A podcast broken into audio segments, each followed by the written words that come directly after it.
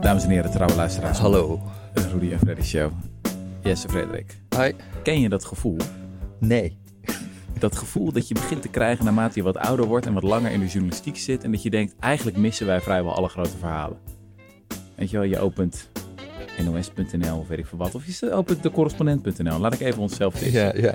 En je denkt, is dit nou echt het grootste? Is dit echt het belangrijkste? Gaat het hierover? Weet je wel? Ja. En dan krijg je ineens een mailtje. Gewoon plop in de Rudy en Freddy Show inbox. En dan denk je, maar daar zouden we het nou over moeten hebben. Dat is nou echt een goed onderwerp. Jesse, we gaan het vandaag hebben over schoon koken. Oh. Is dat iets waar je hart sneller van gaat kloppen? Uh, nou, tot, tot voor kort niet. Maar uh, ik, ik heb me even ingelezen en dit, dit is wel een onderwerp, ja. ja. Ik kreeg vanochtend ook een appje van jou. Dat appje was als volgt. Om 9 uur 27 heb je toch weer scherp gezien, Rudy. Deze gast. Echt interessant. Uitroepteken, uitroepteken, uitroepteken. Ja. Ja. Nou, dat ben ik, ben ik zeer. Ik heb het inderdaad gecoureerd in een uh, overlopende Rudy en Freddy Show e-mailbox. Waar wij al zes jaar eindeloos veel verzoeken krijgen van pick me, pick me, pick me. Wij willen aanschuiven, wij willen vertellen over onze lijpe projecten. En dit is de eerste keer in al die jaren dat, dat we hebben geantwoord. Hebben geantwoord. En dat, nou goed, antwoorden doen we wel vaker. In ieder geval een automatische reply. Um, maar we zijn gezwicht. We dachten, ja, je hebt gewoon gelijk. Je moet gewoon aanschuiven. En dat is dus ook vandaag het geval. In de podcast vandaag aangeschoven is Esther Boudewijn. Een hele eer ja, nou, dat jullie mij eruit gepikt hebben. Dankjewel. Nou, van harte welkom. Ik ga even je bio erdoor ratelen. Uh, jij bent uh, vorige week vertrokken, denk ik, want je komt uit Maastricht. Um, ik woon in Utrecht. Ik werk in Maastricht. Oké, okay, kijk aan. Ja.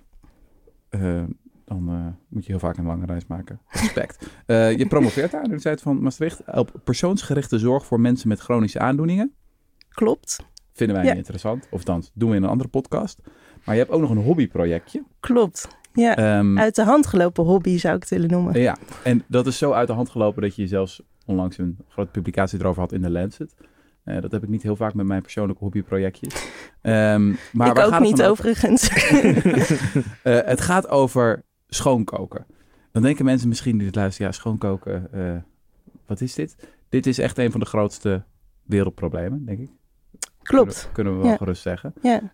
Um, en mm, nou ja, misschien is het het beste als ik jou gewoon eerst even de kans geef om die pitch te doen. Van waarom is dit een krankzinnig groot onderwerp waar we het veel meer over zouden moeten hebben? Ja. ja, wat je zegt inderdaad, schoon koken is volgens mij echt super onbekend bij heel veel mensen, terwijl het een gigaprobleem is. Um, nou, het gaat om mensen die nog koken op open vuur. Dat zijn 2,4 miljard mensen. Dus dat is ongeveer een derde van de wereldbevolking. Die kookt nog op open vuur. Um, en dat heeft dramatische gevolgen voor ons klimaat, voor de omgeving, voor gezondheid, uh, voor vrouwenongelijkheid. Uh, het stoot heel veel uh, CO2 uit, veel ontbossing. Um, uh, ja, is, is het gevolg van koken op open vuur. Uh, heel veel mensen overlijden. 3,2 miljard mensen overlijden jaarlijks door de gevolgen van koken miljoen, op open vuur. Uh, sorry, miljoen. Als het gaat wel erg rap. Het soort The Last of Us. Ja. Maar 3,2 miljoen is nog steeds Ja, gigantisch. Ja, ja, het is meer dan het um, aantal mensen dat overlijdt door malaria, tuberculose en HIV-AIDS totaal. Dus het gaat echt om nou ja, gigantische aantallen. en vooral vrouwen en kinderen zijn de pineut, omdat zij uh, koken. Ja. Dus het is een enorm probleem, maar um, ja, echt super onbelicht in zowel het klimaatdebat als het gezondheidsdebat. Want over hoeveel CO2-uitstoot gaat het dan? Of, zeg maar de vergelijking met andere sectoren? We hebben het over gigaton aan CO2-equivalent. Dus alle, nou ja, alle soorten broeikasgassen worden daar zeg maar onder gerekend onder CO2. En dat is gelijk aan de uitstoot van de luchtvaart. Dus dat is 2% van onze totale uitstoot, ja. wat dus echt gigantisch is. Ja, ja, ja. ja. Ja, ik wou misschien eerst even inzoomen op die luchtvervuiling. Want dat is eigenlijk, als je erover gaat nadenken, is het bizar hoe weinig we het daarover hebben. Dus je zegt al, koken op open vuur, dan heb je het over 3 miljoen of meer dan 3 miljoen doden per jaar die we daaraan kunnen toeschrijven. Ja. Maar als je ja. het hele probleem neemt van luchtvervuiling, heb je het over 10 miljoen, als ik het wel heb. Um, waarvan het verreweg het meeste komt door het verbranden van brandstoffen, vooral fossiele brandstoffen. Nou, als je dat dan vergelijkt met de impact van bijvoorbeeld klimaatverandering. De Wereldgezondheidsorganisatie voorspelt dat tussen 2030 en 2050, als we doorgaan op het huidige traject, dat er ongeveer een kwart miljoen extra doden kunnen worden toegeschreven door klimaatverandering. Wat verschrikkelijk is, wat afschuwelijk is.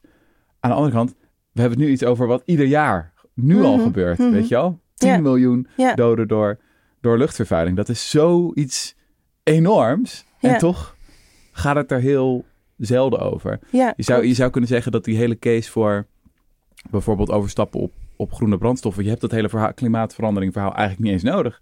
Het is gewoon alleen al luchtvervuiling is al meer dan genoeg reden om te zeggen. ehm, laten we hiermee stoppen, zo snel mogelijk. Ja, ja klopt.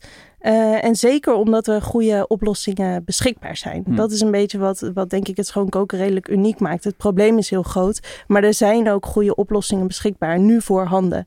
Mhm. Ehm, en dat, dat maakt het gewoon heel interessant nu als een cruciale kosteneffectieve manier om, het, om de klimaatcrisis tegen Hm. te gaan.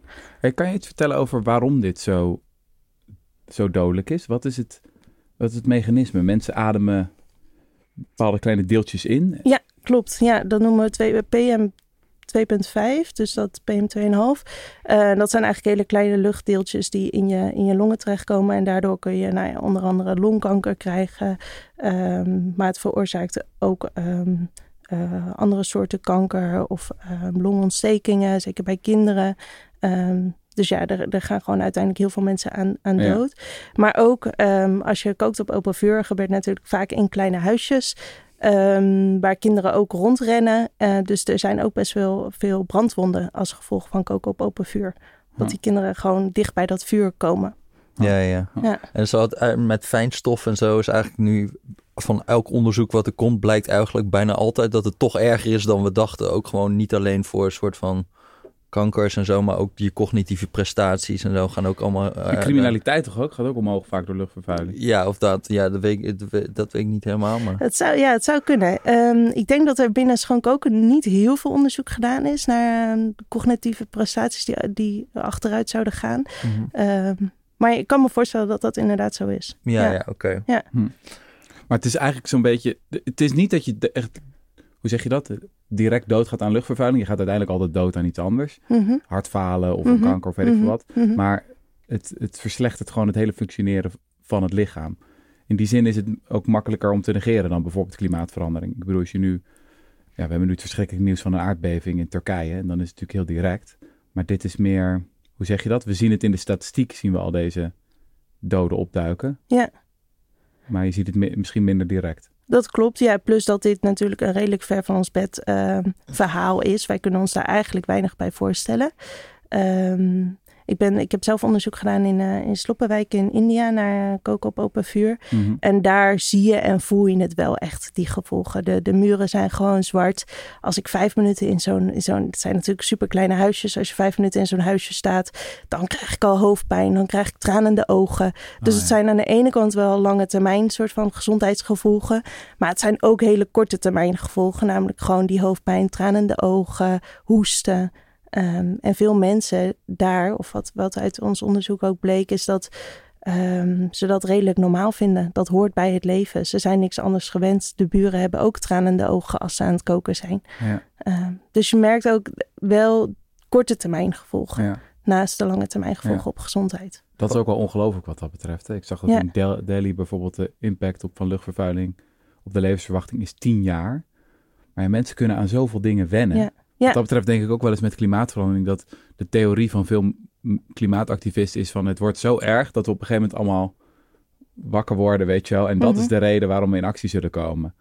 Maar luchtvervuiling laat misschien zien dat dat niet klopt. Want het kan echt heel erg zijn en mensen kunnen daaraan wennen. Ja, dat denk ik wel. Ja, Ja. en zeker als je gewoon geen andere voorbeelden hebt. Of als, als al je buren dit ook hebben. Dan, eh, Want, ja. Want waar, waar zijn die 2,4 miljard mensen? Waar, waar is dit probleem het grootst eigenlijk? ja, we, hebben het vooral over Sub-Saharan Afrika. Dus eh nou, onderste deel van, van Afrika. Eh, maar ook Azië en ook Latijns-Amerika. Maar het grootste probleem zit wel in, eh, in Afrika. Oké. En je zei Ja. ook voor het is voor de, voor, voor de gendergelijkheid en zo een probleem. Ja, klopt. Kun je daar iets eh, meer over zeggen? Ja, het zijn natuurlijk vooral vrouwen die, eh, die koken, maar ook die hout verzamelen of die nou, de pannen weer schoon moeten maken. En die kunnen best wel zwart zijn als je op open vuur hebt gekookt. Mhm. Dus vrouwen spenderen gemiddeld zo'n 10 uur per week aan nou ja, koken. Mhm. Eh, en die tijd kunnen ze natuurlijk niet besteden aan andere dingen, zoals eh, onderwijs of werken of vrije tijd. Ehm, nou ja, daarnaast zijn dus kinderen ook vaak de pineut, omdat die eh, nou ja, ook dicht bij het open vuur zitten. En zij, vrouwen en kinderen, worden dus ook disproportioneel benadeeld door die luchtvervuiling, omdat zij veel dichter bij die, bij die bron zitten, Ja. bij dat vuur, zeg maar. Dus we hebben het al Ja. bij kookbrandstof dan over hout. De- Of wat, wat, wat zijn dan eigenlijk? Ja, veel mensen koken op, als ze op open vuur eh, koken, koken ze op hout of houtskool of ook eh, eh, mest of plantenresten. Ehm, en wat er vaak gebeurt is dat ze eigenlijk drie stenen neerleggen en daar een vuurtje tussenin maken en daar hun pan op zetten. Dus we noemen het ook wel de tree stone fire. Ja, ja. Ja. Dus even, even opzommen. hè. We hebben ge- Mhm. desastreuze effecten. Ja. Eh, ja, er zijn weinig dingen te noemen die zo'n grote impact hebben op de gezondheid van mensen. Eh, milieu, ontbossing. Ehm, Ja, dat, dat hebben we nog niet heel erg uitgediept, denk ik. Mhm. Dat is ook, ehm, nou, speelt, speelt heel erg, speelt een hele grote rol, zeker in Afrika. Ehm, als er natuurlijk gewoon enorm veel hout nodig is om, dat, om, die vuur, om dat vuur te maken, mhm, dan worden gewoon bossen eh, we- weggehaald. mhm. Eh, en op een gegeven moment, als we zo heel lang doorgaan, zijn er geen bossen meer. Eh, dus dan hebben mensen helemaal geen alternatief meer om, om te koken. Dus dat laat ook wel echt het belang zien van, hé, we moeten nu aan oplossingen gaan werken. Mhm.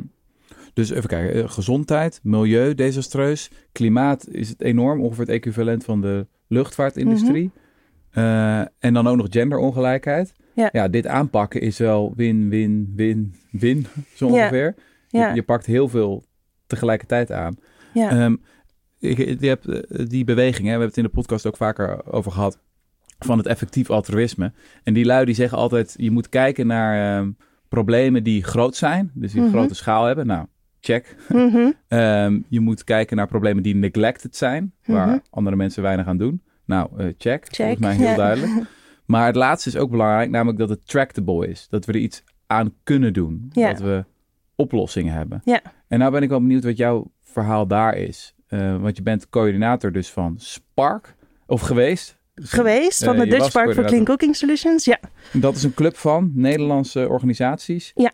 die eh, dit licht hebben gezien en al bezig zijn met implementeren van mogelijke oplossingen. ja, klopt. Als Nederland doen we best wel veel aan eh schoonkoken oplossingen. Als je kijkt op een wereldwijd, wereldwijde schaal, dat is wel eh, interessant. Eh, de Dutch Park for Clean Cooking Solutions is een netwerk van inmiddels 13 organisaties. eh, zowel publieke organisaties, financiële, NGO's zitten erbij, bedrijven zitten erbij. En die werken allemaal aan, oplossingen voor dit probleem. Ehm, nou, wat zijn die oplossingen dan? Dat eh, kunnen heel veel verschillende oplossingen zijn. Ehm, nou ja, je hebt een soort hele basic oplossingen. Die noemen we improved cookstoves, verbeterde kooktoestelletjes. En die hebben bijvoorbeeld een, schoorsteentje. Dan is de verbranding net iets beter. Dan kook je nog steeds op, op hout vaak. Ehm, maar dan is de verbranding net iets beter. Ehm, die worden vaak gezien als een soort transitie. ehm, ja, transitiebrandstof van oké, nou het is iets beter, maar dit is uiteindelijk niet waar we naartoe willen. Want we willen natuurlijk naar de allerschoonste en efficiëntste oplossingen. Mhm. En dat zijn eh, biogas. Dus dan wordt er gas gemaakt op basis van, eh, nou ja, vooral poep van koeien. Of ja, het is vooral natuurlijk in de rurale gebieden interessant. Dat kunnen mensen dan zelf doen. Ja, je moet natuurlijk wel dus zo'n zo'n hele biogasinstallatie hebben. Dus die, Ja. die kosten best wel wat. Maar dat is wel eh, heel efficiënt. Plus dat je de, de, rest kunt gebruiken voor, eh, om je land te bemesten. Dus het helpt ook nog om je eh, opbrengst van je land beter te maken. Dus we hebben biogas. LPG is een oplossing. Ehm, daar is wereldwijd wat discussie over. Want het is natuurlijk een fossiele brandstof. Eh, maar ja, het is wel veel efficiënter dan eh, koken op, op hout.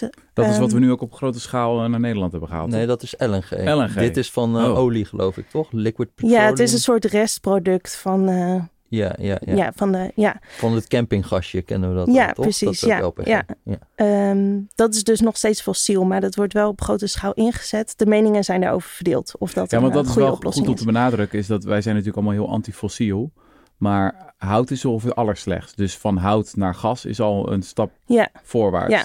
Voor, zowel voor gezondheid als Ja. voor klimaat, als voor milieu, ja. als voor gendergelijkheid. Ja. eigenlijk voor alles beter al. Nou, we hebben dus biogas, LPG, dan hebben we ethanolstoofs. Dus dat is, ethanol is een soort alcoholbrandstof. Aha. Eh, die verbranden beter. Elektrische stoofs. Ehm, je hebt een soort solar cookers. Die werken met een... eh, nou, het, het is eigenlijk een soort aluminium grote bak. Waar je dan die zonnestralen gebruikt om, eh, nou ja, om al het energie samen te pakken. Mhm. En wat we hebben, en uh, nou ja, daarvan staat er ook een in de studio. Is ja, we hebben een kookdemonstratie in de studio. dit is, ja, het is een uh, podcast met unicums. Ik pak hem er even bij. We noemen dit een Advanced Biomass stove. En dat is eigenlijk een, een koekstoof die oftewel op hout. Deze brandt op pellets. En pellets zijn eigenlijk samengeperst hout. Um, en uh, die, deze koekstoofs branden dus, nou ja, vaak, vaak op pellets worden die uh, gebrand. En die zijn echt veel efficiënter en net zo efficiënt als LPG is deze. Um, ik kan de luisteraars vertellen dat hij er kek uitziet. Hij ziet er heel kek hij uit. Ziet er kek uit. ik denk ook dat hij kan opstijgen. Ja. Het is een heel kek ding. En dit is ook een Nederlands bedrijf, toch? We hebben geen aandelen. Mi Mimimoto. Ja, Mimimoto uh, is een Nederlands bedrijf die, die uh, uh, koekstoof produceert. African Clean Energy heeft ook zo'n soort gelijke koekstoof. Uh, dus we hebben wat Nederlandse bedrijfjes die uh, koekstoof produceren. En die, maar hier kon je dan ook gewoon hout in doen? Of moet ja, hier gaan vooral pellets in. Dus dat is samengeperst hout eigenlijk. Of samengeperst biomassa. en dat ver verbrandt veel efficiënter. En dat wordt dus vaak lokaal geproduceerd, die pellets van restafval. Um, ja, en hier kun je dus op koken. Volgens mij staan er van deze zo'n 50.000 in de, in de wereld. En bij, deze, bij, bij al deze oplossingen denk ik van, is, is dat dan allemaal beschikbaar? Van die, die, die brandstoffen die je noemt? Of is, is dat een, is dat een probleem? Is... Ja, hangt er dus heel, hangt natuurlijk van je land af. Want je wil je brandstof natuurlijk vooral lokaal produceren. Ja. Um, dus wat, wat Mimimoto nu uh, heeft een project nu in Rwanda. Waar ze dus uh, samen met Biomasters, een ander bedrijfje... Um, dus daar lokaal pallets gaan produceren en de pallets samen met de koekstoof aanbieden aan hun klanten. Uh, en daar produceer, ja, dus je wil zoveel mogelijk je brandstof lokaal produceren. En dat kan dus door middel van bijvoorbeeld restmateriaal. Mm -hmm. dus in landen waar bijvoorbeeld rozen gekweekt worden, kun je rozenafval gebruiken om die pallets te, hm. te maken. Hm. Dus we hebben eigenlijk een hele reeks aan mogelijke oplossingen ja. waardoor mensen schoner kunnen gaan koken. Ja, klopt. En de oplossing hangt heel erg af van, van de context welke oplossing het beste is natuurlijk. Ja. Dit soort dingen die in de studio staan zijn een paar tientjes. Dus pin me niet op vast, maar rond de 70, 80 euro. Mhm. Maar goed, in een ehm, wereld waarin 85% van de wereldbevolking 7 dollar per dag, minder dan 7 klopt. dollar per dag verdient, is dat nog steeds een eh, klopt. fors bedrag. Ja, dus daarom, uh, dat is een van de uitdagingen om dus die dingen betaalbaar te maken voor, um, voor de uiteindelijke eh, voor mensen. Mm daar zijn heel veel creatieve manieren voor. Je kunt natuurlijk een soort dat ze een soort leningen kunnen doen. Uiteindelijk is het idee natuurlijk ook dat je hout bespaart. Dus als mensen bijvoorbeeld hout kopen, of, of nou ja, ze, ze zijn goedkoper uit uh, met deze brandstof dan wanneer ze hout kopen of heel veel uur bezig zijn met hout verzamelen. Dus uiteindelijk gaat dit je geld besparen. Maar goed, je moet op dit moment wel zo'n ding aanschaffen. Dus als je een soort kleine leningjes kunt doen of mhm. kunt afbetalen over maanden, dat zou een oplossing zijn. Mhm. Uh, een ander iets wat veel gebruikt wordt en waar ook heel veel discussie over is uh, de laatste tijd zijn carbon credits. Um, daarbij kopen mensen in Nederland zeggen dan eigenlijk van hé, hey, ik wil mijn um, uitstoot wil ik nou, ten eerste natuurlijk zoveel verminderen, maar wat ik niet kan verminderen wil ik compenseren. Mm -hmm. En daarvoor kun je een soort uh, nou, carbon Normaal credit ga je dan bomen kopen. planten, maar dit kan dus ook. Precies, ja. Dus bomen planten is een heel bekend voorbeeld. Mm -hmm. uh, maar nou, dit schoonkoken is een ander voorbeeld waarvoor veel carbon credits gebruikt worden. Hm. Um, en waar we nu in Nederland naar aan het kijken zijn, is: zou je nou die opbrengsten van carbon credits direct kunnen laten stromen naar de vrouwen toe? Dat zou natuurlijk, die, of naar die vrouwen toe die die uh, koekstoofs gebruiken. Hm. Want uiteindelijk verminderen zij natuurlijk CO2. Dus zou het interessant zijn als zij ook daadwerkelijk het geld krijgen. Um, en de kritiek nu op al die carbon credits is heel erg dat het niet bewezen is dat het dan ook echt uh, uitstoot reduceert. Klopt, ja. En ja. Of dat ze dubbel geclaimd worden. Ja. Dus dat, uh, stel, jij investeert 50% in een project en Rutger investeert ook 50% in een project, maar jullie claimen allebei het hele project. Van mm -hmm. dat, dat heb ik gedaan. Uh, dan claim je ja, uh, vermindering van uitstoot dubbel. Dus wat er moet gebeuren daar, daar hoor je heel veel negatieve verhalen over. Maar aan de andere kant is het dus, zijn carbon credits echt een manier om schoonkoken naar een hoger niveau te tillen. Hmm. Uh, we moeten goed meten. Wat er, uh, waar het vaak ga fout gaat, is dat die koeksoos dan in de community worden gebracht. Die dingen worden niet gebruikt. Um, vervolgens claimen we die reducties wel. En dan denk je, ja, mm -hmm. nu zijn we een, een, beetje een papierspelletje aan het doen. Want we uiteindelijk reduceren die uh, emissies helemaal, mm -hmm. reduceren we die emissies niet. Dus wat je nu steeds meer ziet, is dat uh, bedrijfjes een soort sensortje op een koekstoof gaan doen. En daardoor kunnen ze meten hoeveel die koekstoof daadwerkelijk gebruikt wordt. Ehm, en dan kun je dus ook veel betrouwbaarder zeggen van hey, zoveel carbon credits gaan we reduceren, zoveel carbon credits hebben we gereduceerd. Of carbon hebben we gereduceerd. Want we kunnen daadwerkelijk met data aantonen hoeveel effect onze koekstoof heeft Mhm. gehad. Ja, ja. Waar het fout gaat met die carbon credits is als mensen natuurlijk gaan denken: oh, makkelijk, ik kan mijn uitstoot compenseren door, door die mensen daar schoon te laten koken. Prima, zeg Hm. maar. Wat je natuurlijk wil, is dat mensen hier gaan reduceren. En wat ze niet meer kunnen reduceren, daar gaan compenseren. Hm. Ja, en als je dat compenseert, wil je gewoon dat dat goed gebeurt. Omdat er anders, ja, dan gaan we allemaal greenwashing krijgen. En dat willen we helemaal niet. We Hm, willen gewoon dat het goed gebeurt. En dat kan met data. Hey, eh, toen ik nog een eh, klein studentje was, zat ik in mijn eh pantalonnetje in de collegebanken bij eh Arend Jan Boekstein. Groot denker op het gebied van onder andere ontwikkelingshulp. En wij moesten toen een boek lezen van een man genaamd Bill Easterly. En die had een verwoestende kritiek op wat hij dan de hulpindustrie noemde. Want er waren toch allemaal ja, witte westerse mensen met allemaal goed bedoelde interventies. Zoals bijvoorbeeld malaria-netten. Hier heb je een malaria-net. Dan ga je niet dood aan malaria. Maar ja, dat werkt natuurlijk helemaal niet. Want je kent de lokale context niet. Je kent de lokale cultuur niet. Mensen gaan ermee vissen. Mensen gebruiken het als bruidsluier. Maar niet als malaria-net om onder te slapen. Oftewel, dit is westerse hoogmoed. Het idee dat wij wel even van bovenaf kunnen uitleggen hoe dit moet. Ehm, nou is het interessante dat die malaria-netten distributies wel heel goed blijken te werken. Dus we hebben heel veel onderzoek. Allemaal randomized control trials. De gouden standaard in ehm, deze tak van wetenschap. Dat de twee groepen met elkaar vergelijken. En dan blijkt inderdaad de groep die de interventie krijgt, namelijk malaria-netten, ehm, aanzienlijk minder vaak doodgaat aan malaria. Ehm, maar, dan ga ik even vervelend doen. Als het gaat over schoon koken, is het bewijs niet overdonderend en overweldigend. Toch? Ehm, wat, wat interessant is aan die, ehm, die, dat overzichtsstudie die zij doen, is dat ze eigenlijk alleen maar op gezondheid focussen. Ze focussen op morbiditeit en mortaliteit. Terwijl ze dus die andere effecten op het klimaat, op gendergelijkheid, op, op ontbossing helemaal niet meenemen. Mhm. Ehm, als je kijkt naar gezondheid puur, dan ja, concluderen ze dat er niet heel veel bewijs is. Wat wel Misschien mogen we even zeggen waar het over gaat. Want je hebt nu over een GiveWell-studie, ja, toch? klopt. Dat is een onderzoek Oh. dat gedaan is door een... eh, ja, wat is dat ook weer? Zo'n eh, tak van de effectief altruïsmebewegingen... die dan allerlei goede doelen onder de loep nemen. Ja. En, en nadenken van wat zijn de meest effectieve. En die waren inderdaad een beetje kritisch over... De gezondheid. eh, over, over schoonkoken interventies. Ja, Ze, ze vinden het ook een heel groot probleem, maar ze twijfelen of we er iets aan kunnen doen. Of Ja. dat we al goede interventies hebben Klopt. gevonden. Of Ja. we er echt wat aan kunnen doen. Ehm, als je dus puur kijkt naar, naar die gezondheidseffecten, die, die zijn ook niet heel groot als je dus naar die improved cookstoves gaat kijken. Mhm. Eh, als we gaan kijken naar die schoonste oplossingen, dan zijn die eh, wel groot, maar daar zijn nog niet heel veel studies naar gedaan. Ehm, plus dat het best wel lastig is om een eh, randomized controlled trial te doen bij dit soort dingen. Omdat je, je kunt natuurlijk, ja, die, die duren dan gewoon heel lang als je mensen moet opvolgen of ze ooit longkanker krijgen.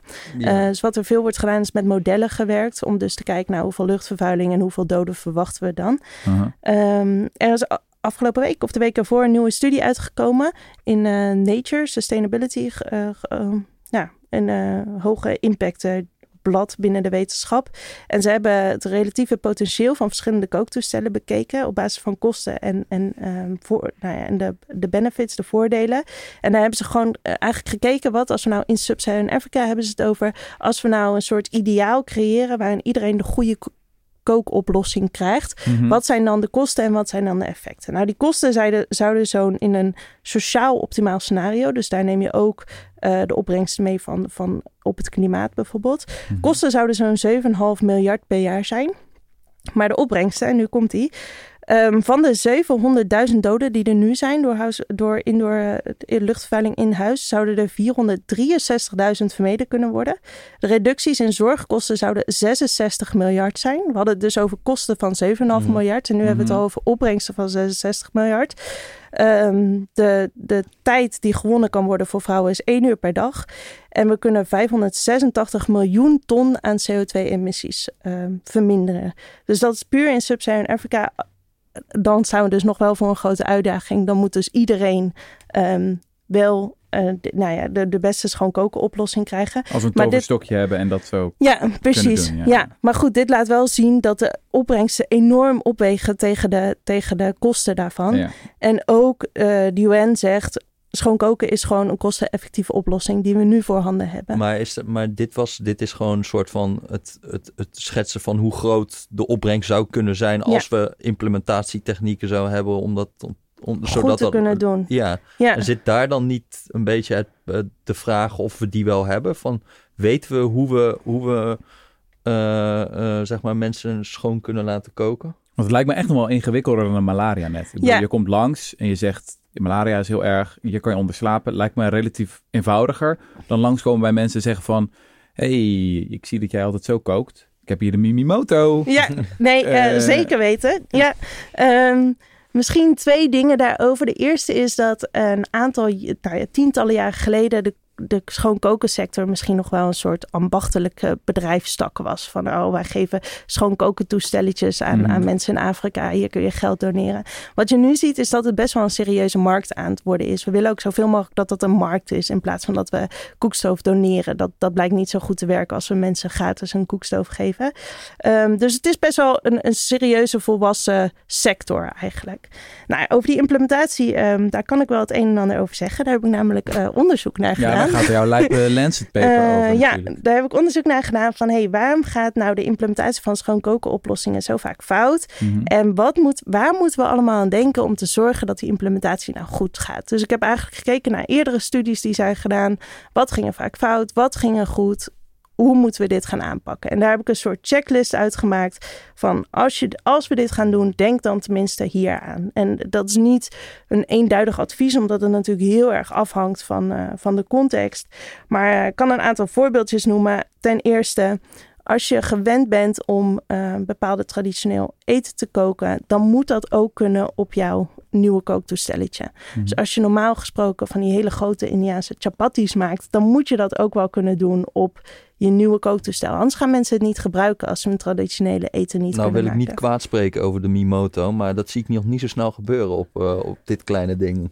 Ja, ik, ik moet heel ik zeggen dat ik niet weet of deze ook in India staat, waar ze die chapatis maken. Maar uh, soms zie je wel dat er een soort van oplossingen, dat er, een, dat er iets opgezet kan worden, zodat het vuur net iets meer verspreid wordt, waardoor je die broden wel kunt bakken. Ja, ja, oké. Okay, Ja, dus er zijn wel oplossingen voor. Het toch naar een bepaalde rokerige smaak dan of zo? Ja, ook dat. Dus uh, als je natuurlijk normaal rook, ja, die rokerige smaken hebt en je krijgt nu zo'n dingetje waar je dat niet meer hebt. Hoe, ja, daar moet, je moet daar rekening mee houden van, oh, dat zou een reden voor mensen kunnen zijn om het niet te gaan gebruiken. Hm. Ook um, zo'n ding geeft best wel, of open vuur geeft natuurlijk best wel wat warmte af. Dus in landen waar het koud is en waar je nog op open vuur kookt, is het naast je kookbron ook een bron van warmte. Dus daar moet je ook over. Nou ja, het werkt natuurlijk niet als ik tegen jou zeg: hier heb je een nieuwe kooktoestelletje en je hebt vervolgens geen warmte meer in je huis. Dan denk je, nou, ik ga toch maar terug naar dat open vuur, want dat had eigenlijk ook best wel wat voordelen. Hmm. Dat zijn dingen waar je over na moet denken. Ook over de kosten, daar hadden we het natuurlijk al eerder over. Van hey, het is relatief uh, duur in het begin. Maar ook je gebruikerskosten blijven natuurlijk voor onderhoud. Voor uh, als je die pellets gebruikt, moet je pellets blijven koken. Dus denk daarover na hoe je dat gaat doen. Um, maar ook bijvoorbeeld druk vanuit de omgeving. Wat we in Sloppenwijk in India zagen is dat um, als de leider van een Sloppenwijk enthousiast was, dan wilde heel de Sloppenwijk zo'n ding. Als de leider niet enthousiast was, dan hoefde niemand zo'n ding. Dus uh, het gaat ook heel erg om hoe neem je uh, die sociale druk mee in je, in je implementatie? Hoe kun je daar goed gebruik van maken? Je hebt er ehm, misschien ook iets minder aan, in ieder geval met gezondheid, als één iemand het doet, omdat je dan nog steeds al die omgevings ja, uh, klopt. Ja. rook hebt. Ja, zeker als je natuurlijk huisjes hebt waar dat dicht bij elkaar staat. Uh, dus de, ja, er is gewoon enorm veel waar je over na moet denken. Het is echt mega complex. Um, en dat maakt het misschien ook wel echt moeilijk om daar nou, om, om dit goed te implementeren. maar ik denk dat we er steeds beter in worden. Ja, ja, ja. Want ik vraag me ook af, hoe is dat bij in Nederland bijvoorbeeld ooit gegaan? Wanneer zijn wij eigenlijk van het, van het soort van open vuur koken afgekomen überhaupt? Ja, ik weet niet van open vuur, maar ik las eh, een paar maanden geleden wel een stuk over de transitie waarin we dus overgingen naar gas. Ja. En toen dacht ik bij heel veel dingen, hé, hey, wat grappig. Dat hebben dus mensen nu ook in ontwikkelingslanden die overgaan op andere vormen van koken. Ik herkende heel veel dingen van, oh ja, daar moesten we aan wennen, daar moesten we aan wennen. Het is natuurlijk een, een soort gedragsverandering ook die het van mensen vraagt. En dat is wel moeilijk. En daar moet je dus ook heel erg op inspelen. Van hoe kunnen we nou mensen helpen om ook te leren om te koken op zo'n ding? Of... Hm. Ja. ja, en wat ik me ook wel afvraag van als ik dan denk over hoe wij koken, is natuurlijk een best wel een soort van. Ehm, eh, we hebben allemaal een gasaansluiting. En dat is een heel Mhm. groot systeem voor een hele, hele groep eigenlijk. En dit, zo'n Mimoto ziet eruit als juist een hele individuele Mimoto. oplossing. Mimimoto. Ja. Uit een soort van hele individuele oplossing. Eh, en ook LPG-gas of zo. Dat Ja. zijn natuurlijk een soort van kampeerstelletjes. In plaats van dat je een soort van dorp in één keer een aansluiting geeft op gas of op Ja. elektriciteit Ja. of zo.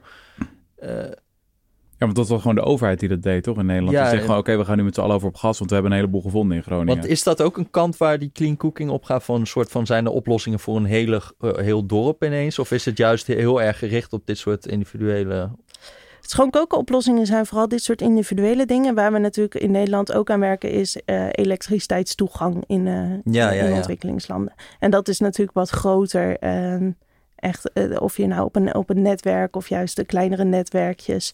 Daar zit de clean cooking sector niet helemaal in. Maar dat linkt natuurlijk wel heel erg aan elkaar. Als we naar de Nederlandse overheid kijken, die wil dus ehm, voor 2030 100 miljoen mensen, of he- dankzij Nederlandse inzet, willen ze 100 miljoen mensen helpen aan hernieuwbare energie in ontwikkelingslanden. En dat is dan zowel elektriciteitstoegang als schoonkoken. Ja. Ehm, dus dat, dat gebeurt wel. Ehm, en dat zou je natuurlijk ook kunnen zien als schoonkoken. Want als mensen eenmaal goede elektriciteitstoegang hebben, dan kunnen ze natuurlijk eh, koken met elektriciteit ook.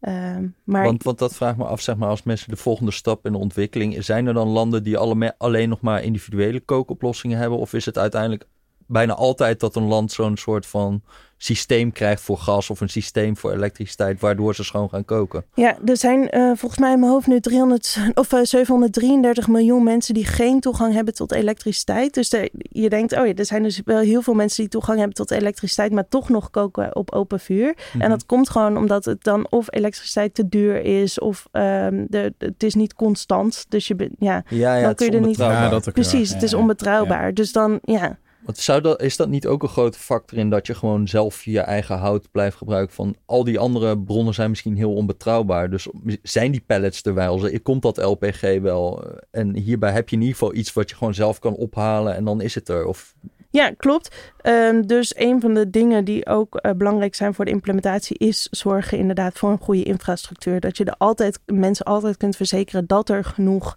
eh, brandstof is. ehm, nou, voor, voor pallets. Maar in dit soort dingen kunnen mensen overigens ook gewoon nog hout gebruiken. Dus Mhm. dan verbrandt het efficiënter. Maar je wil natuurlijk eigenlijk zorgen dat mensen daar niet teruggaan naar hout. Dus ehm, de lokale en nationale overheden spelen daar ook een hele grote rol in. Om dus een goede infrastructuur aan te leggen voor schoonkoken. Mhm. Heb je een voorbeeld van een implementatieproject, traject, hoe noem je het ook, waar je echt enthousiast over bent? Je denkt, daar hadden ze het nou echt goed gedaan. Nou, we zijn dus nu ehm, met wat Nederlandse partners bezig in eh, Rwanda. Ik had het net al aan met de Mimimoto koekstoof. Eh Biomass is, is een bedrijf wat pellets produceert. En er zitten nog wat Nederlandse, Nederlandse overheden bet- bij betrokken. Financiële instellingen. Fair Climate Fund als, als. En zij kijken dus met elkaar hoe kunnen we dit goed implementeren. En dat maakt het wel heel leuk. Omdat je dus verschillende expertises bij elkaar brengt om zo'n... Daar, om, om dat daar Maar hoe vertel eens, hoe gaat het in de praktijk? Dan bellen we op met Rwanda, zeggen we, we hebben hier een paar hele mooie Mimimoto's staan. Ja, eh, de- eh, kunnen Biomass is, een Rwandees bedrijfje. Dus eh, zij, zij, zij- ja, zij zitten daar, zij kennen de lokale bevolking. Ehm, en dan inderdaad wo- wordt er een soort ja, afspraak gemaakt van... oh ja, we- de- deze mini-motorkoekstoos worden volgens mij in China geproduceerd. Dus dan komen er containers vanuit China naar Rwanda. En daar Mhm. zij, ehm Biomass probeert natuurlijk klanten aan een bedrijf te, te koppelen. En die krijgen dus een koekstoof met een pallet combinatie ehm, aangeboden. Van oké, jullie krijgen koekstoof, of niet krijgen hoor, ze kopen ze. En dan eh, met pallets erbij. Mhm. En eh, nou ja, zo, zo wordt een soort van markt opgezet. Dus het Hm. is wel echt een, een markt. Het is niet meer een liefdadigheidsinstellingje die...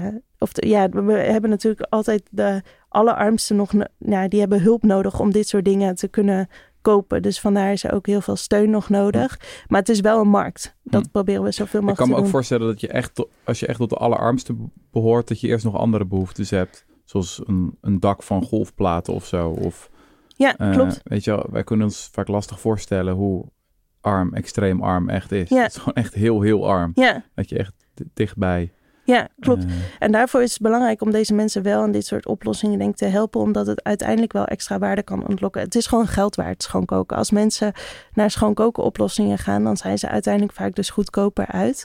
Eh, omdat ze op een gegeven moment gewoon gaan besparen op, op een hout. eh, inkoop. Of, dus uiteindelijk zijn mensen vaak goedkoper uit, minder zorgkosten. Maar ja, die eerste stap is, is wel lastig. ja, ja, ja, Ehm, ja. Ja, maar goed, ja, dat is wel interessant. In hoeverre kunnen wij beslissen dat andere mensen dit nodig hebben? Maar ja, Ehm, Ja, dat kan ik me voorstellen dat dat een kritiek is die je wel vaker hoort. Ehm, wat ik ook ergens een beetje voel. Ergens voelt het een beetje paternalistisch of zo. Van wij komen met even onze Dutch Cooking Alliance of hoe het ook heet. Komen we even uitleggen van, hey, weet je wel dat het heel slecht is voor je voor genderongelijkheid en voor je gezondheid. En jij hebt een hele culinaire traditie, maar hier, we gaan je leren stampot maken op een Mimimoto, weet je wel? Ja, ik zou, ja, ik wil daar natuurlijk voorzichtig in zijn, want ik denk ook dat het niet goed is als wij eh, daar komen en zeggen: jullie moeten dit gaan doen. Dus ik denk allereerst dat het super belangrijk is om dit met de lokale bevolking te doen. Maar ik denk ook echt wel, en dat zien we ook, dat er die vraag vanuit de lokale bevolking er ook is. Want zij zien ook dat hun bossen in de omgeving ehm, steeds, steeds kleiner worden. En ze hebben ook last van hoesten. En dus er is ook echt wel vraag vanuit de lokale bevolking. Maar ik denk inderdaad, we moeten niet aankomen met: jongens, wij hebben de oplossing. Hm. Hier heb je het succes ermee. Alles moet met de lokale bevolking. En het, en het moet eh, zoals zij het willen en wat zij belangrijk vinden. Ehm, Hm. En ik denk dat wij daar onze expertise, we hebben best wel veel expertise op dit gebied. Dus ik denk dat we daar ehm, zeker kunnen helpen met onze expertise.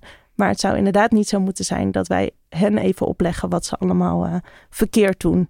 Ehm, Mhm. Want dat is niet zo. Het Mhm. is, ik bedoel, het, het is ook koken op open vuur is heel slecht. Maar ja, je kunt het ze niet kwalijk nemen, zeg Mhm. maar. Als er Mhm. geen oplossing is. Want ik vraag me af, als jij zegt van het kost 7,5 miljard en we hebben 66 miljard aan baten, dan, dan moet het toch ook wel, dan moet er toch wel financiering, meer financiering voorkomen of zo. Of dan zou het toch een manier moeten zijn om dan daar, dat ook sneller uit te rollen. Of zelfs zo kosteneffectief is. Ja, eh goede vraag. ja, dat is, Ehm, wat nu het ingewikkeldste is, is opschalen. Dus eh, je hebt, ja, een klein bedrijfje is nog wel eh, te doen. Maar als je uiteindelijk echt groot wil worden, dan heb je bedrijven nodig die, ehm, of heb je financiële instellingen of overheden nodig die in jouw bedrijf investeren. En in het, dus je moet investeringskapitaal hebben. Dat is denk ik nu een van de meest cruciale dingen om de sector groter te laten worden. Ehm, en de Nederlandse overheid doet daar dus best wel veel aan. Ze hebben wat grote programma's lopen, ehm, waar dus bedrijven ehm, nou ja, subsidies of, of eh, op een andere manier financiering kunnen krijgen. Ja, maar dat Hm. is, ja, er is meer financiering nodig internationaal. En ik denk dat we steeds meer die push daarop zien. Als je kijkt naar de afgelopen eh, klimaattops, de, de kop daarin wordt schoonkoken ook steeds vaker benoemd. Eh, dus dat is wel een positieve trend. Maar het, het blijft gewoon onderbelicht en Hm. ondergefinancierd. Maar je denkt wel dat we uiteindelijk naar een hele grote markt moeten gaan. Ja, Waarin die 2,6 miljard mensen die geen toegang hebben tot, of die niet schoon kunnen koken, gewoon een heel eenvoudig product kunnen kopen dat betaalbaar Ja. is voor hen. ja. En niet dat we dat vooral door distributie gaan doen en uitdelen van jij dit kooktoestelletje, jij die. Ja, precies. Niet door gratis weg te geven. Of wat we dan zien is als je het gratis weggeeft, dat mensen het niet gaan waarderen. Ehm, als, als je het moet kopen, ook al koop je het goedkoper, dan voelen mensen zich toch meer een soort van eigenaar. Hm. Ehm, dus je moet eh, nou ja, een goede implementatie hebben. En toch via een markt waarin toch de allerarmsten worden geholpen om ook mee te kunnen doen met Ja, die markt. ja. Dus het subsidiëren van een markt, maar niet het hele ding, zeg maar. Precies, Hm. ja. Zou het kunnen dat het ultieme kooktoestelletje ook nog moet worden uitgevonden? Ik moet bijvoorbeeld denken aan eh, de impact van iets als eh M-Pesa, weet je wel, dat mobiele geld op de... Dat ook in Afrika een enorme impact heeft gehad. Dat mensen die bijvoorbeeld geen bankrekening hadden, ineens met een simkaartje Mhm. geld hadden. Dat was ineens zo'n doorbraaktechnologie dat ineens heel veel mogelijk maakt. Ik kan me voorstellen dat misschien we daar ook nog op zoek zijn naar het, het, het ultieme kookstelletje dat als mensen daar eenmaal van horen, denken ze, ja, iedereen wil dat ding. Want het is gewoon ultimate. Ehm, ik, denk, ja, ik denk dat we technisch best wel goed zitten. Dat we best wel veel goede technische oplossingen eigenlijk eh, een soort klaar hebben. Ehm, maar, maar dat het gewoon echt aan de opschaling ligt. Hm. Dus dat er echt investeringskapitaal moet worden om dit groter te maken. Dat er meer politieke eh, aandacht voor moet komen. Als we zo doorgaan zoals we nu doen, dan ehm, koken in 2030 nog steeds 2,1 miljard mensen op open vuur. Oh, Terwijl, dat ook eh, niet op. Nee, Hmm. terwijl in onze ontwikkelingsdoelen, de Sustainable Development Goals, eh, streven we er eigenlijk naar dat dat aantal nul is. We willen iedereen to- van toegang voorzien tot eh, van, van goede energie. Maar ja, we zijn nog niet helemaal lekker op weg. Dus Ja, we en zien wel dus- vorderingen. Alleen Nederland zou al 100 miljoen daarvan voor zijn rekening nemen. Als ik die eh, doelen van jou Ja. laat worden. Ja, dus van, maar de, van de 400 miljoen zijn wij voor 1 vierde verantwoordelijk. Mee- hopen wij, of niet? Of is dat iets, eh, zet ik dan twee verschillende dingen te doen? Nee, ze wilden v- 100 miljoen mensen aan de hernieuwbare energie. Oké, dat is Klopt, net wel ja. even iets anders. ja, is ook elektriciteit. Ja, ja. En het zijn ja. nog steeds echt relatief kleine bedragen natuurlijk. Als je Ja. het- de schaal van het probleem. Ik bedoel, Ja. hoeveel er alleen al niet wordt geïnvesteerd om de luchtvaart te verduurzamen. Ja, Ja, ja. Dit is het equivalent daarvan in Ja. termen van CO2-uitstoot. Het blijft wel echt heel verbijsterend. ja, soms. er is echt superveel potentie. Ehm, wat, wat je al eerder noemde, het is echt een win-win-win-win oplossing. Ehm, maar, maar ja, waarbij je dus ook heel veel ruimte hebt om fouten te maken. Wat je eerder zei. Jesse. je, je, je mag heel veel mislukken met allerlei experimenten. Want Ja, als het lukt ja, om de gouden standaard te vinden... van dit is de manier hoe je het aanpakt... of dit is het kooktoestelletje dat echt aanslaat in een regio... dan is het zoveel baten voor relatief Ja. weinig kosten. Ja. En wat is de volgende stap voor jou eh, hierin? Ehm, nou ja, het is mijn passieproject. Dus ik blijf wel in de schoonkokersector. Hoe eh, en waar weet ik, weet ik nog Hoe niet ben je helemaal. überhaupt eigenlijk in verzeld geraakt? Ja, ehm, ik heb tussen mijn bachelor en mijn master heb ik dus dat onderzoek in India gedaan. Ehm, ehm, via een professor van, eh, van onze universiteit, professor Onne van Schaik, die deed daar een project. En die zei van, hey, zou, je het leuk vinden om daar eens eh, een tijdje te zitten, om daar mee te helpen. Ehm, dus ik heb daar onderzoek gedaan naar verbeterde kooktoestellen in sloppenwijken. En toen vond ik het super fascinerend. En toen eh, ja, ben ik me erin blijven verdiepen door onderzoek, maar dus ook door samenwerkingen te bevorderen binnen de eh, Nederlandse sector. En dat vind ik echt super leuk om te doen. Om dus publieke organisaties, maar ook bedrijven en NGO's allemaal bij elkaar te brengen. En te zeggen van hé, hey, we zijn hier best wel goed in als Nederland. Hoe kunnen we nou zorgen dat we er nog beter in worden? En dat we nou ja, echt als, als Nederlandse sector kennis kunnen delen hierover. En eh, Ja, want ik las Ja. wel ergens van jou ook een beetje een kritiek op van academici en zo hebben er dus extreem veel over geschreven. Maar Ja. er is eigenlijk heel weinig soort van praktijkkennis van oké, hoe zorgen we er nou voor om dit, om al die kennis dat er ook Ja. echt wat mee wordt gedaan. Ja, klopt. Ja. Dus daarom hebben we bij ons onderzoek naar implementatie, verbeterde implementatie van kooktoestellen ook echt gekeken van hoe kunnen we nou iets praktisch maken wat gewoon door bedrijven gebruikt kan worden in plaats van dat het weer ergens. Ik bedoel, het is heel leuk dat we goed gepubliceerd hebben, maar dat gaat niemand lezen die zich met schoon koken bezighoudt. Dus het is vooral voor mij erg leuk. Ehm, maar je moet die kennis echt naar het veld toe brengen. Dus er is denk ik ook nog wel een grote gat, dus- of eh, ja, een brug te brengen tussen praktijk en, eh, en het onderzoek. Want pakken Ja. ze in Rwanda wel de lenzen erbij dan? Ja, toevallig heb ik dus contact met die bedrijfjes. Die, is, die, Oké. heb, die heb ik wel even mijn tools toe- ja, ja, oké. ja, toegestuurd. Ja. Alright, nou, eh, ik vind het echt een, eh, echt een fascinerend en krankzinnig groot onderwerp. Ik zat ook nog eh, een stuk te lezen van David Wallace Wells. Die heeft zo'n boek geschreven over klimaatverandering, The Uninhabitable Earth. Dat is denk ik het meest depressieve boek dat je kan lezen over klimaatverandering. Een paar jaar geleden had toen een enorme impact. Ja. En hij vertelt dus dat hij eigenlijk in de zoektocht naar het, het schokkendste cijfer over klimaatverandering, namelijk dat we bij 2 graden eh, krijgen we 153, eh, 153 miljoen extra doden. Dan komt dat niet door klimaatverandering, maar door de extra luchtvervuiling, door het uitstoten van al die extra fossiele brandstoffen. Dus zelfs de meest depressieve klimaatjournalist in de zoektocht naar het meest depressieve cijfer over het doorgaan op het huidige traject, komt niet uit bij klimaatverandering, maar bij luchtvervuiling. Ah, Ah, ja, ik zit nog even, misschien moeten we nog een andere podcast over doen, Jesse. Eh, Esther, ontzettend eh, veel dank voor je komst. ja, dank Eh, jullie. Ja. Wij gaan deze Mimimoto in de praktijk brengen nu natuurlijk. Daar gaan we eens even een lekker vegan maaltje op koken. Eh, Jesse, heb je nog wat te promoten? Nee, absoluut Tot niet. Nee, goed. Heb jij nog wat te promoten, Esther? Ook niet, denk ik. Nee, Helemaal niks? nee, Niet een boek? nee, Paper? nee.